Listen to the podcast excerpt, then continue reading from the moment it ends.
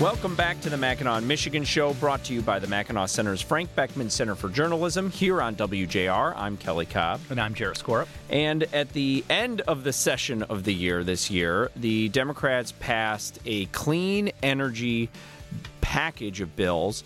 Amongst other things, it requires that uh, our our energy in Michigan goes to 100% clean by the year 2040, which left a lot of head scratching as to how that's even going to happen. Joining us now is Representative Mark Tisdel. He is, uh, we've talked many times in the past, and Mark understands energy policy probably better than most people. If not all people that I've ever talked to on the issue. Mm-hmm. Representative Tisdel, welcome to the show. Well, uh, good day, gentlemen, and now you've you've, you've set me up for absolute failure. I don't I don't think so. Um, I guess my first question is, how much is this going to raise our energy bills? Um, you you've pointed out in the past that the cost of wind and solar is tremendously higher. It is substantially less efficient, especially here in Michigan, where the sun doesn't always shine. Um, how how how much is this going to cost us over the years, and can they actually do it? I mean, can we actually get to this number? Well, the the, the cost is is something that's that's yet to be calculated. And if, if we can just back up a little bit, for starters, there's no such thing as 100 percent clean energy. Right. uh, whether it's wind or, or solar, they they use huge amounts of energy in the in the in the mining, smelting, and manufacturing of those of those um, uh, of those products. And not to mention um, the end of their life cycle when mm-hmm. you got to get rid of them. Well, yeah. that's right, and and and and there's no such thing as recycling.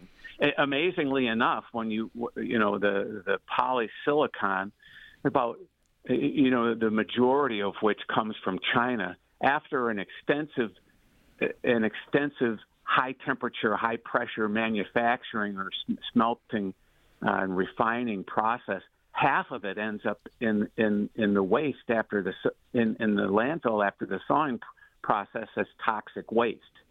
Now you don't want to inhale crystalline um, uh, silicon or have that have that in your airways at all. So it's it's amazing. You go through all that, and half of it ends up in the in the landfill as waste. But and that's to make a solar things, panel, right? That's to make yeah, make panel. make a solar panel. If you want to talk about wind, a modern you know two megawatt wind turbine. Um, has about an 800 to 900 pound rare earth magnet in it that uh, once the wind gets the blades running, it you know the momentum is carried by the magnet for every pound of that rare earth metal uh, that goes into that 800 to 900 pound magnet, it produces a pound of radioactive waste, uranium or, or thorium. So the next time someone tells you that windmills are clean energy, imagine a 900 pound pile of radioactive waste right next to it, and then tell me it's clean. Right. But of, course, that's all dumped into a lake in in in uh, in Baotou, China hmm. that we don't see. So so it's all okay, and we can pat ourselves on the back because we've exported that toxic waste, you know, someplace else. Representative, on on that point, on a lot of the push from from lawmakers has been this will not raise costs. That mm-hmm. windmills mm-hmm. and solar are cheaper than energy. I, I was talking to uh, a friend very much to the left of me, who's a college professor, about this at uh, uh, not too long ago, and and I said, "You you want to know how I know it's more costly and less efficient? Because we're mandating it. If if, if, if, it was costly, right. as if business is sitting there saying, "Wow, I have something cheaper and more efficient." Nah, not interested. we don't really like money. We don't like profit anymore. What's the response to that? Uh, how do you how do you tackle that cost issue? Um, and and when you hear those responses about it being being less costly and more efficient. Well, not only do we ma- mandate it, the, the, the market isn't moving that direction on its own, but we're subsidizing it, and it's not. It, it can't be done without subsidy. Um, as you uh, as you mentioned at the beginning of the uh, of the uh, of this interview, uh, the sun does not always shine in Michigan. In fact, mm-hmm. it doesn't always shine anywhere. Mm-hmm. Michigan ranks 42nd in the U.S. in state sunlight, and they'll always talk about capacity how much capacity has been installed? What's the nameplate capacity? And what they never talk about what's actually produced. The capacity factor, the fraction of capacity that that is actually produced by Michigan sunlight is about 18%. Hmm. And so you'll see these graphs where, you know, the price of electricity from coal is way up here and then down a little bit is natural gas and then down a little bit from that or maybe uh, is wind and then down down from even wind is is solar. Well, whatever that number is, and some people will say now it's about six cents per per kilowatt hour, and in, in Michigan right now we're paying about nine cents. Well, it, it, it, that six cents is at full capacity, hmm.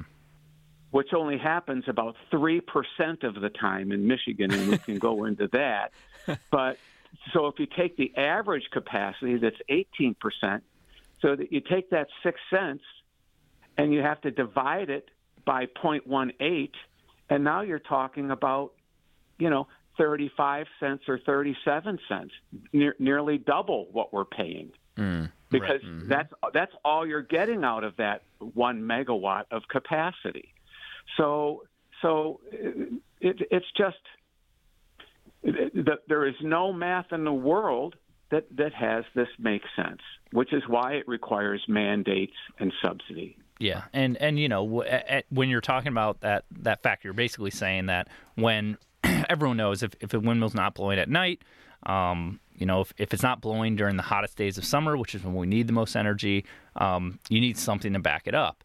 And you know, as you if you're forcing these mandates um, and at the other and subsidizing the other end, where we're subsidizing a huge change to add electricity to our grid with with uh, electric cars and things like that, um, the the problem that we're that we're heading to is this grid instability and the likelihood that we're going to have more of this unstable grid where it fails at times, particularly when people most most need it.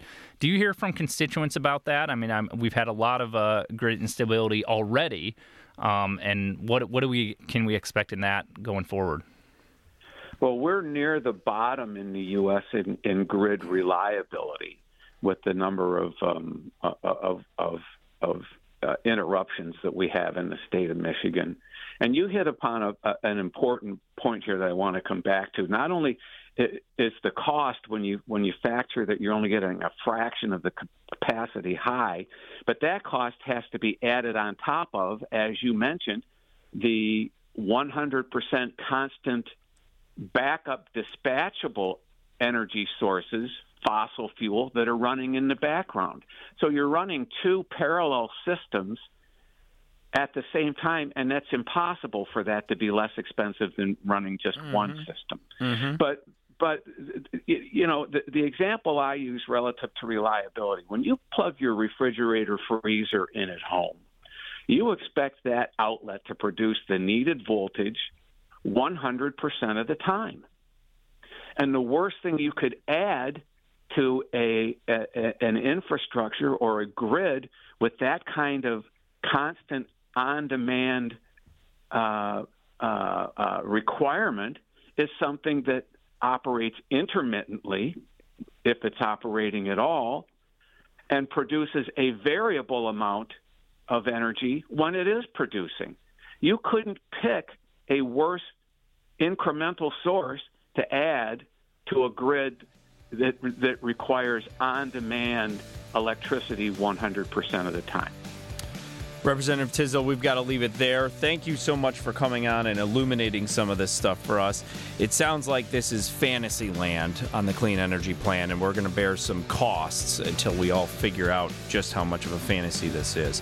Thanks for joining us today. You're welcome. Thank you. Uh, thank you for having me. For sure. And we'll be back after a break with more of the Mackinac, Michigan show on WJR.